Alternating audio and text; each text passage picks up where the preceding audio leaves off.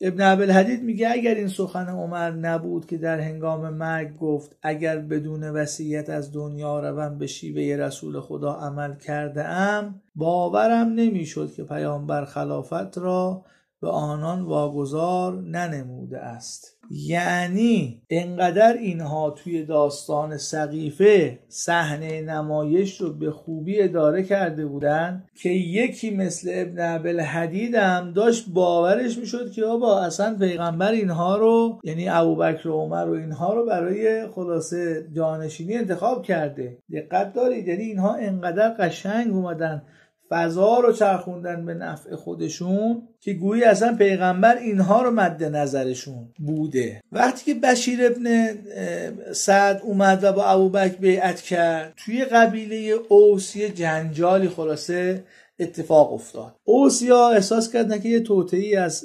جانب قبیله خزرج خلاصه در حال بسته شدن نطفشه که چی؟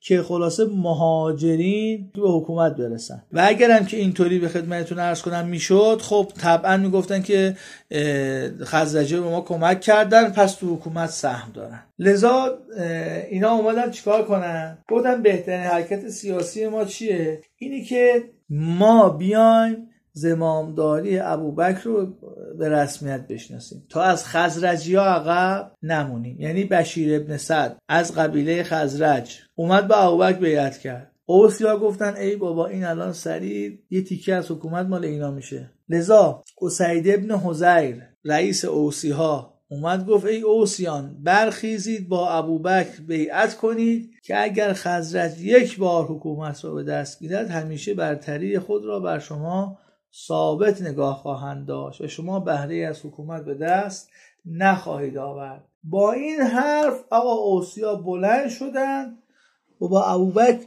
کلی بیعت کردن. خزرجی ها کم آوردن. یعنی اصلا داستان عوض شد.